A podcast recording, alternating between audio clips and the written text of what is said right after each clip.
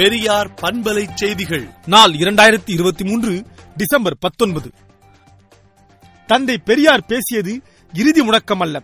அவர் கொள்கை வழி நாம் மேற்கொள்ள வேண்டிய உறுதி முடக்கம் என தந்தை பெரியாரின் இறுதி முடக்கமும் நமது உறுதி முடக்கமும் எனும் சிறப்பு கூட்டத்தில் தமிழர் தலைவர் ஆசிரியர் சிறப்புரையாற்றினார். நெல்லையில் கனமழையால் இதுவரை ஒன்பது பேர் உயிரிழந்ததாக தகவல் வெளியாகியுள்ளது.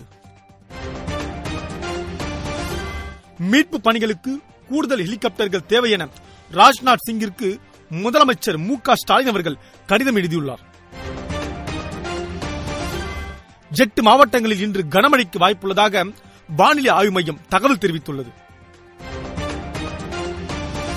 அரசின் நடவடிக்கைகளால் மழை வெள்ள பாதிப்புகள் குறைவு என டெல்லியில் முதலமைச்சர் மு க ஸ்டாலின் அவர்கள் பேட்டியளித்துள்ளார். தென் மாவட்டங்களில் ஹார் ஹெலிகாப்டர்கள் மூலம் மீட்பு பணிகள் நடைபெறுவதாக தலைமைச் செயலாளர் சிவ்தாஸ் மீனா தெரிவித்துள்ளார். வைகை அணையின் நீர்மட்டம் அதிரடியாக உயர்ந்துள்ளது. இதனால் வெள்ள அபாய எச்சரிக்கை விடுக்கப்பட்டுள்ளது.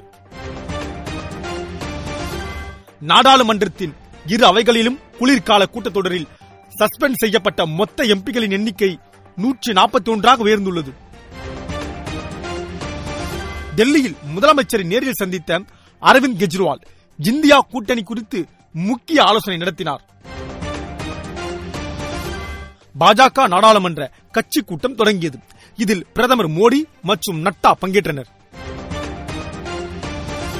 இது உங்களுடைய போர் மட்டுமல்ல எங்களுடைய போரும் கூட என அமெரிக்காவை குறிப்பிட்டு நெதன்யாகு பேசினார்.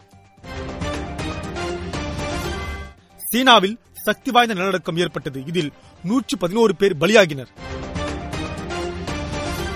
லிபியா நடுக்கடலில் படகு கவிழ்ந்து விபத்துக்குள்ளானதில் அறுபத்தி ஓரு அகதிகள் உயிரிழந்தனர்.